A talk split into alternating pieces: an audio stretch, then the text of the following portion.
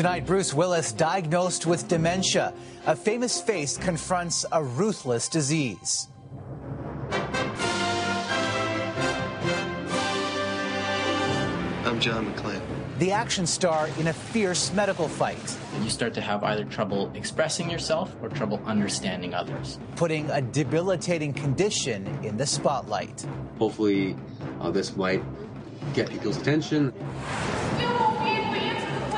Town hall turmoil after a toxic train derailment. They're the ones who screwed this up. A rail company no-show and the burning questions on both sides of the border. Plus, the end game in a hockey heist.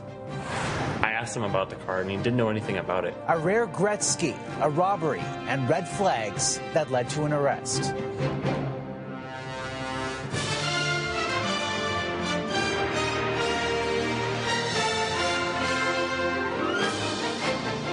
CTV National News with Omar Sachedina. Good evening, everyone. A man who embodied bravery and toughness in the movies is now forced to show a different type of courage in real life. Bruce Willis has been diagnosed with dementia. His family said today, "We know in our hearts that if he could today, he would want to respond by bringing global attention and a connectedness with those who are also dealing with this debilitating disease." That includes nearly 600,000 people here in Canada, a number expected to rise to 1 million by the end of the decade. CTV's Joe MacEachern has more details on his condition and how it may bring more attention to what so many families have to face. Yippee-ki-yay, motherfucker. An actor who, on the big screen, fought terrorists and thieves, Bruce Willis has spent the last year fighting to keep his memories and voice.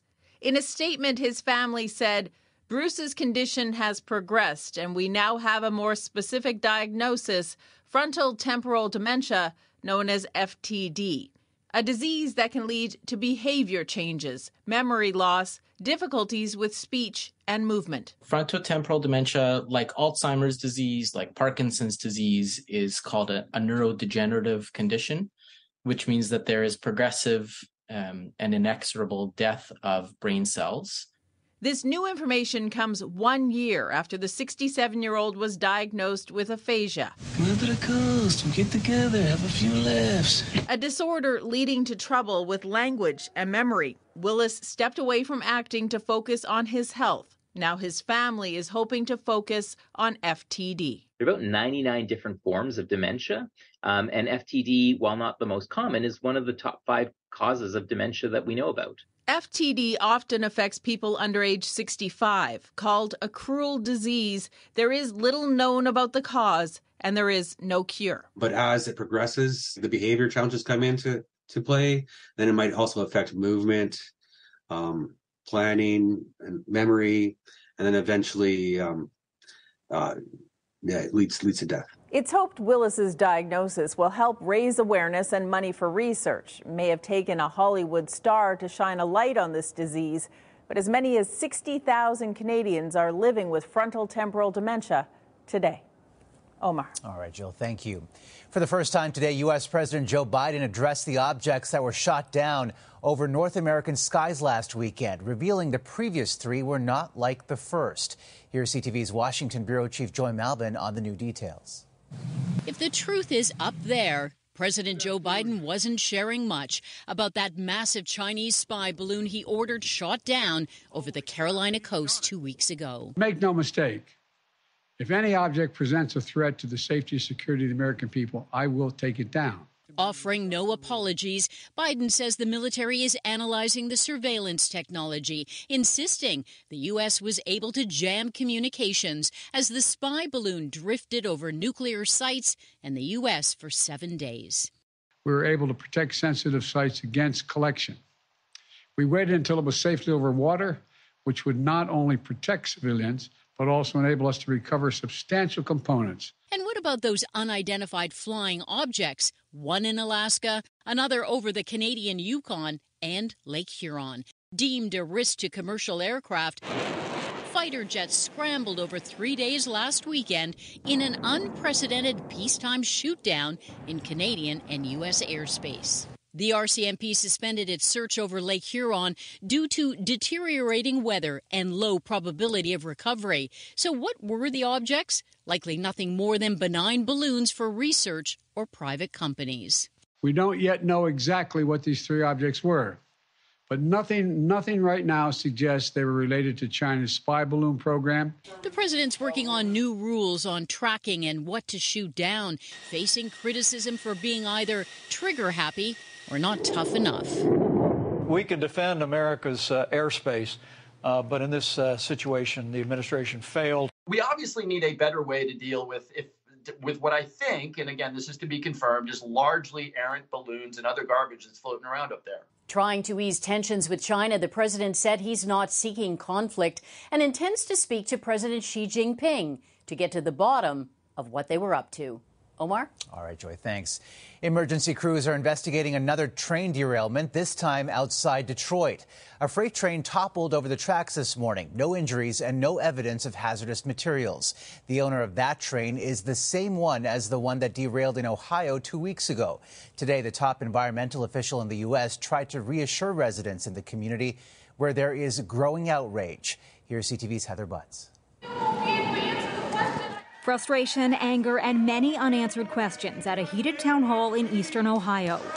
A meeting meant to ease fears. That's what we need right now. We need our citizens to feel safe in their own homes. But East Palestine residents reached a boiling point when representatives from train operator Norfolk Southern didn't show up, citing concerns about employee safety. We're being railroaded by the railroad. The company today posted an open letter saying we will not walk away as it faces demands for more accountability. What I would say is they need to be here in the community. They need to be answering questions. It's been 2 weeks since a train carrying toxic chemicals derailed in a fiery wreck. Thousands were later ordered to evacuate for a controlled burn of vinyl chloride. Today, America's top environmental official visited the community to try and reassure residents. The public deserves transparency. The public deserves to have the latest information. And so it's our jobs as the federal government to hold this company accountable, and I promise you we will. Concerned for their safety, many point to the death of thousands of fish in local waters, along with pets and livestock. Some say they're suffering from burning eyes, headaches, and nausea. It's just been an absolute nightmare, really. A lot on the nerves. State officials say the air quality is safe, but urge those who rely on wells to use bottled water.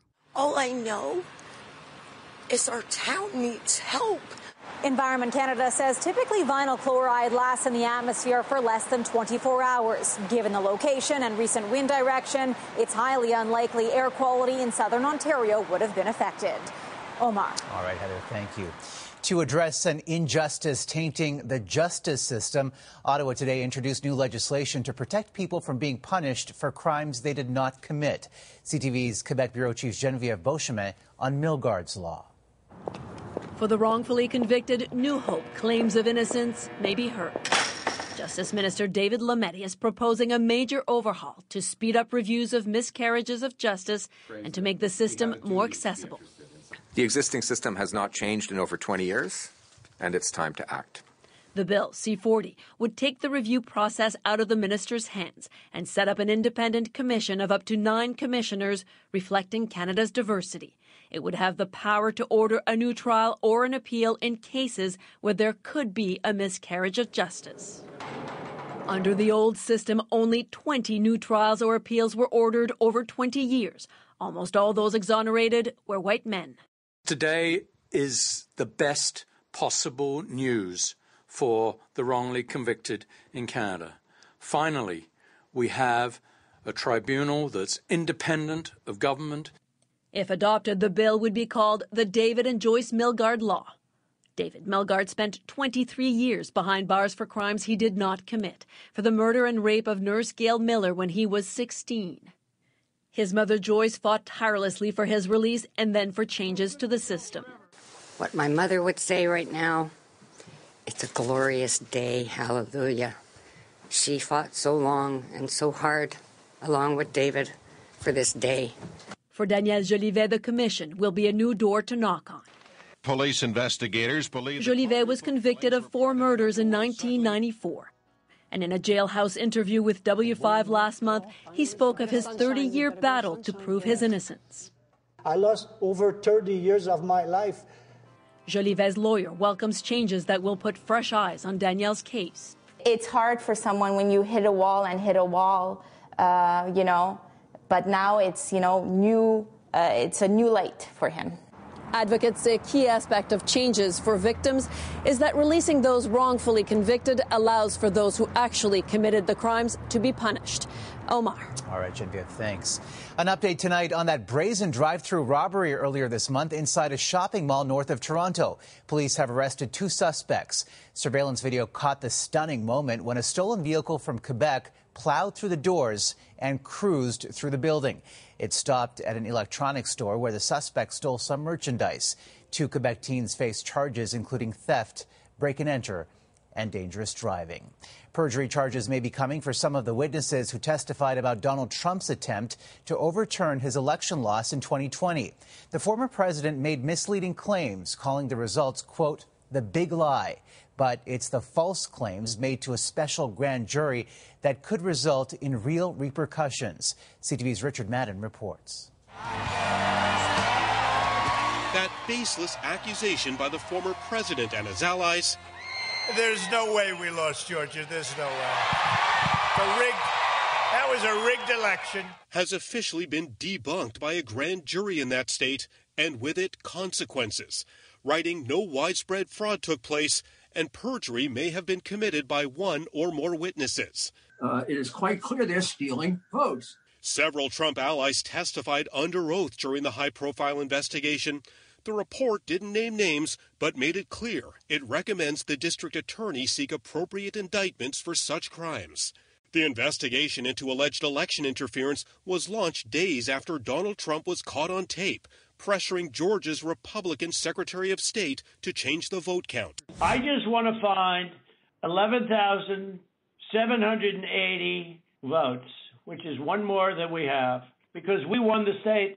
This is just one of several investigations looking into Trump's alleged efforts to overturn the 2020 election, and comes as the former president campaigns for his old job. And so when you have Georgia pushing back against Trump, does that speak volumes to something bigger happening? I think it does. I think there is a segment in the Republican Party that is really tired of his stories about the 2020 election, and bringing this up again just reminds people that they want to move beyond.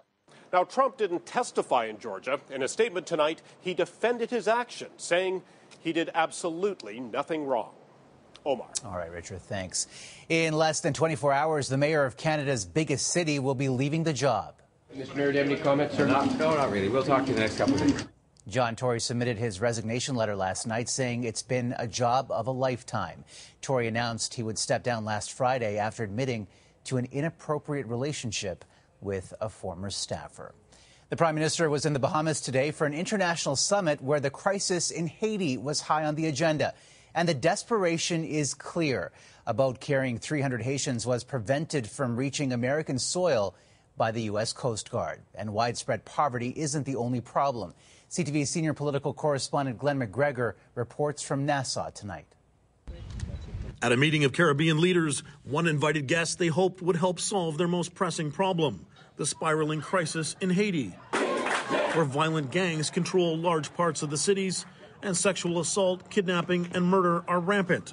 Facing crushing poverty, thousands risk their lives escaping to other countries. Canada has been very active on security, on humanitarian, on political support. Haiti's acting president Ariel Henry was among a series of leaders meeting with Justin Trudeau today and calling for more help to stabilize the security situation and to allow for free elections. But from Canada, no promise to send police or soldiers. Instead, additional economic sanctions on those supporting the gangs, more armored vehicles for the police, $22 million more in aid, and a commitment to send two Royal Canadian Navy vessels to patrol the Haitian coast. The representative to the United Nations says Canada should not be stepping in where Haitian police are failing. We don't think it works for Canada or any other country to substitute itself for institutions that should be able to do the job. After 30 years of sending the police, the military, doctors, and aid workers, Trudeau says it's time for a different approach. The best thing we can do to help is enable the Haitian leadership and the Haitian people themselves. The two Canadian ships will be redeployed from patrol duties off the coast of West Africa and should be in Haitian waters in coming weeks. Trudeau insists they will not be used to intercept fleeing migrants. Omar. Glenn McGregor in Nassau tonight. Provincial pot regulators in Ontario announced a plan today to help licensed companies compete with the black market.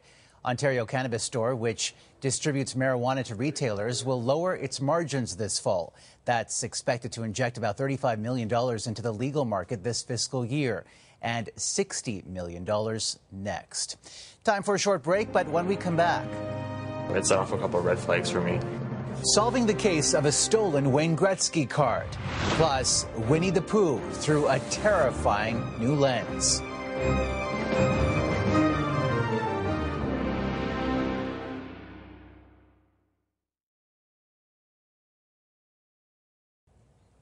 Police revealed fresh details today in the case of a woman who went missing from Ontario's cottage country more than a year ago. These are new images of the three people they believe are involved in Elnaz Hashtamiri's disappearance, two men and a woman. Another photo shows two other people of interest who rented vehicles a month before the abduction in January 2022. I believe that you would absolutely recognize and be able to identify that as an individual. Police say the 37-year-old was hiding out at a home, then dragged out into a white Lexus. RCMP in Alberta have cracked a case involving a valuable hockey card of the great one, Wayne Gretzky. It was one of thousands of dollars of collectibles taken in a heist and a key piece of evidence that tipped off investigators. CTV's Alberta Bureau Chief Bill Fortier reports. The owner of this Edmonton area collectibles shop is restocking the shelves with valuable hockey cards he thought he had lost for good. I am surprised. It was close to half. The most notable, this $2,000 special edition Wayne Gretzky booklet card, seen here at another shop 40 kilometers away. But to explain how it got here, we have to go back to February 5th. Someone broke into the Hobby Spot just south of Edmonton and swiped tens of thousands of dollars in high-end cards. This top shelf had around $22,000 to $24,000 in collectibles. A couple days later, the rare Gretzky card was sold to Frogger's House of Cards in Edmonton, where an employee later noticed something wasn't quite right. I asked him about the card, and he didn't know anything about it, and I just don't understand how you have that big of a card and you don't know any information on the card, so it set off a couple of red flags for me. Connor Kelly-Flett had heard about the theft in the tight-knit local collectibles community and reached out to his competitor. I texted him and asked him because I was, curious about the cars that were stolen. And the serial numbers matched the one that was missing, and they called us right away. 3 days later, with the help of surveillance video, police arrested a 32-year-old man and seized more than $35,000 worth of stolen property, including a rifle and drugs. The collectibles returned to the Hobby Spot. We were fortunate that all of the pieces of the investigation came together quickly. Mystery solved, yeah. Got a lot of help from our friends in the industry and got lucky on a few things. Luck, quick thinking by one employee, and good police work. But all that might not have resulted in a win if not for a clutch assist from the great one. Bill Fortier, CTV News, Edmonton. Still ahead, protest on the pitch. The women of Team Canada say enough is enough.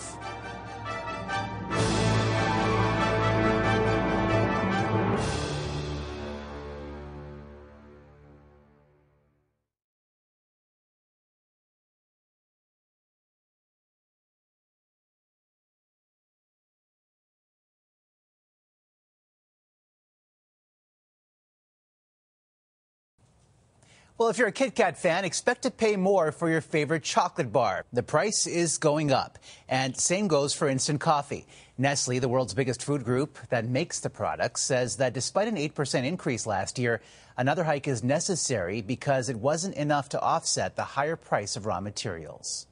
And there are more troubles at Tesla. The company is recalling more than 360,000 U.S. vehicles because of a glitch in its full self-driving software, potentially causing the vehicles to speed and increasing the risk of a crash. The recall impacts select models from 2016 to 2023, Last year, Tesla recalled more than 50,000 vehicles over issues with the same software and concerns the cars weren't completely stopping at intersections. Longtime rivals came together tonight for a cause greater than the game at the kickoff for the She Believes Cup in Florida. The Canadian women's soccer team entered the stadium wearing purple T-shirts, a color representing gender equality. The team's currently in a labor dispute with Soccer Canada over pay equity.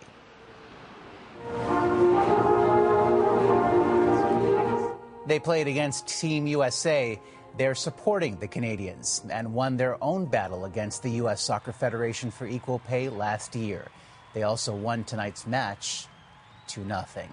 And from the soccer pitch to skating, more signs today. The opening of the world's largest outdoor rink is on thin ice. The National Capital Commission says temperatures are still too mild.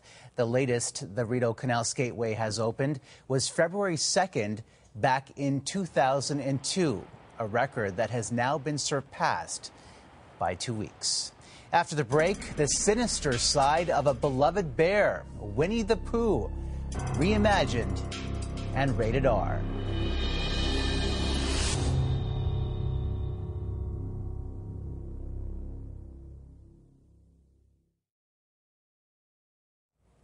Our final story tonight is a twisted take on a children's classic. Winnie the Pooh, the honey-loving character inspired by the real-life bear named for Winnipeg, got a movie makeover, and there is nothing sweet about it. Here's John Vandavelli Rao. A truly beloved childhood character, Winnie the Pooh author A.A. Milne would no doubt be horrified at the latest portrayal of his legendary creations, with adorable Pooh and Piglet now central figures in an R-rated slasher? My opinion on this Winnie the Pooh movie is I think it should not exist. You and I were once children. There's plenty of online outrage. We used to be friends. Why are you doing this, please?